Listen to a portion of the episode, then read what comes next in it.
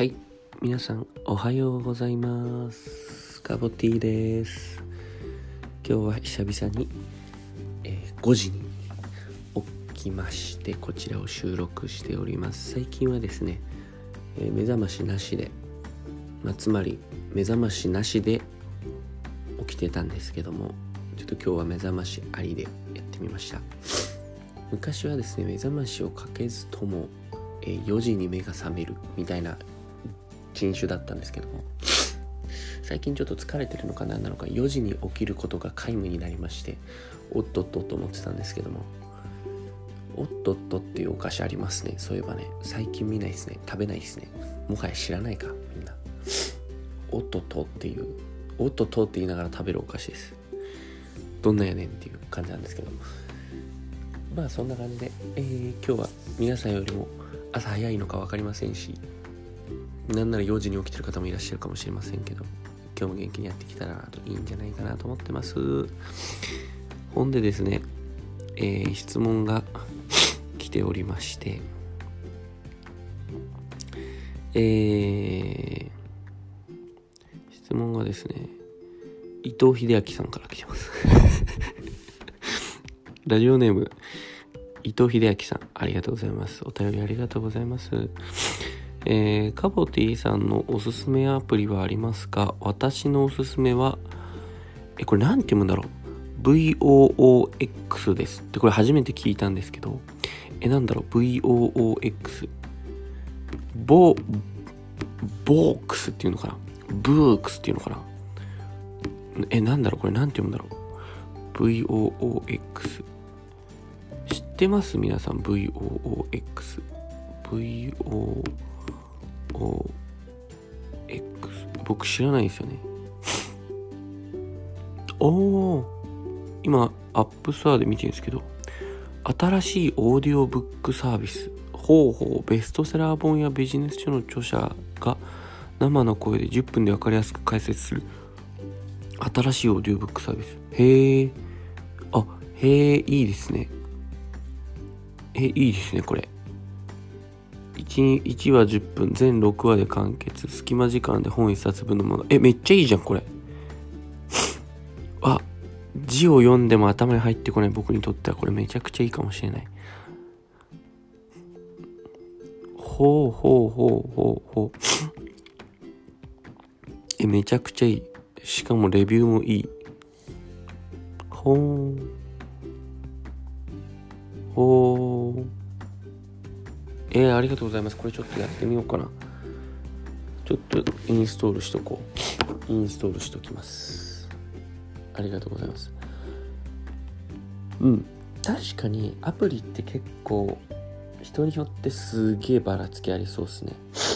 ちなみに僕はあの iPhone を使ってるんですけどえっ、とアプリはあのこのなんていうのトップ画というかあのスマホ開いて1ページ目以外にないです。もうあの右とかにスライドしないです僕は。ここに全部収めてます。なんかライフスタイル仕事効率化 SNS 写真とビデオとかでこう分かれてます。でこれ使ってねえなっていうのはけ消すタイプなんで消しますね。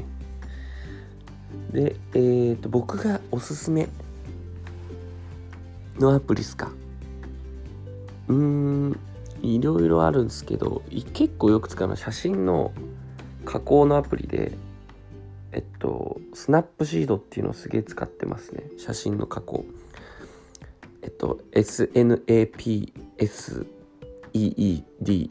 スナップシードっていうちょっと葉っぱマークみたいなやつなんですけどこれ写真の加工がめちゃくちゃ簡単にできるアプリでえっとまあインスタとかツイッターとかもそうですけど載せる時なんかちょっと明るくしたいなとかもうちょっと色味がなとかっていうのはめちゃくちゃ簡単にできるんでこれ超おすすめです。スナップシード。なんか他にもあのアドビが出してるライトルームとかいろいろあるんですけど使い勝手で言うとスナップシードが一番いいかなっていう気はしてますね。うん。あと使ってんのはクラシル。ご飯作る時クラシル使うでしょう。えっ、とあと個人的に好きなのが、えっと、スーモのアプリですね。僕間取りとか見るの好きなんですよね。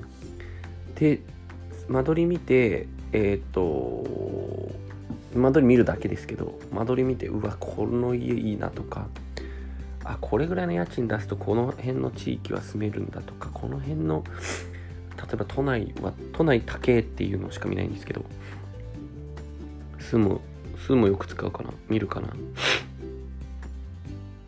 あとはまああとは仕事で使うアプリとかがあるからあとおすすめのアプリですもんね。おすすめはあお子さんいらっしゃる人とかだと見てねっていうアプリはすごくいいと思います。かえっと家族とかで子供の写真とか家族の写真共有できるんですよ。うちの親とか妹とかとなんか共有できるみたいなやつもあるしあとあとなんだろうな。うーん。そんなとこですかね。そんなとこかな。あとまあ最近見てないんですけどえっとスクーっていうアプリがあって SCHOO っていうなんか動画で学べるアプリみたいなやつがあるんですよ。なんかライブ配信とかがあったりとかあってそういうの見たりしてましたね。これもう全然最近してないけど。もう隙間時間が全然隙間スイッチなんであれしてますね。うん。えー、逆になんかみんなのおすすめアプリとか知りたいな。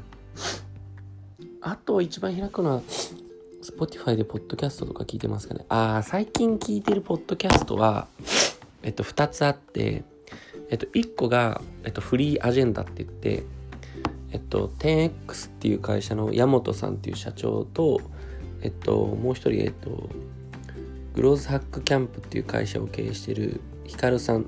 ヒカルさん多分今デジタル庁の仕事してるのかな？の2人のラジオなんですけど、まあ、結構 IT 業界によってているんで、えーと、IT 業界以外の人聞いても、まあ、雑談の回とか面白いかもしれないですけどなんかちょっと専門的な話とかも出てくるんで僕も全然何言ってんだこれみたいな時もあるんですけど結構2人の掛け合いが好きで、えー、一番最初から全部聞いてるって感じですね。えっ、ー、と知ったのはここ数ヶ月なんですけどだから一番最初から戻ってバーって全部聞き終わって今最新回に追いついたみたいな感じですね。っていうのとあと古典ラジオって知ってます？多分聞いてる人めっちゃいるんじゃないかな。古典ラジオって、えっと、株式会社古典っていうその歴史を歴史が大好きすぎて歴史に関する、まあ、データベースを作ってる会社なのかなちょっと具体的にサービス内容とか分かんないんですけどそこの深井龍之介さんっていう社長とヤンヤンさんっていう、えー、社員の方とあともう一人、えー、とごめんなさい名前忘れちゃったんですけど、えー、と元お笑い芸人の、えー、方3人で喋ってるやつでえっ、ー、となんか吉田松陰の凄さを語るとか三国志の話とか えー、キングダムの話とかもそうだしなんかすごく歴史について学べるんですよね。で、えっ、ー、と歴史について学ぶってなんかその社会の授業とかでもやってたんですけど全く僕残ってなくって、まあ、ちょっと残ってますよ。いい国作ろう鎌倉幕府ぐらい。泣くようぐいす平安京ぐらいは残ってるんですけどあとほぼ残ってないんですよ。それなんでかっていうとやっぱ暗記を目的にしていてなんかその流れで流れで理解してるんですよね。ここでこういう人が出てきてこういうことがあったからこういうふうに国がなってこういうことが起きてでこの歴史から学べるのはこういうことなんだみたいな自分の人生に転用できる学びとかが全くないですよ。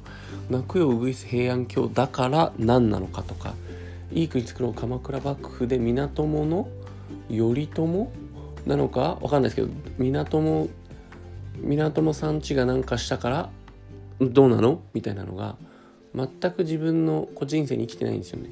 それって全く歴史学んでる意味ないと思うんですよね僕は。でその歴史を学ぶからこそあじゃあ現代ではこう現代でも同じでこうしたら人が離れていくんだとかこうしたら、えー、国が統治できるんだ会社がでかくなるんだとかっていう学びが絶対あるわけじゃないですかっていうのを学べるんですよだからすごくその古典の中でも言ってるんですけどなんかビジネス書を読むよりもなんか歴史に学ぶみたいな方が実はすごく現代を生きる僕らにとっては意味があったりするみたいなこともあったりするまたビジネス書を否定してるわけでは全くないんですけどとかもあるんで最近だから散歩する時とか耳が開いてるじゃないですか。もうお皿洗う時とか掃除する時とか。とにかく耳が開いてる時は何か聞くみたいなようになるべくしてますね。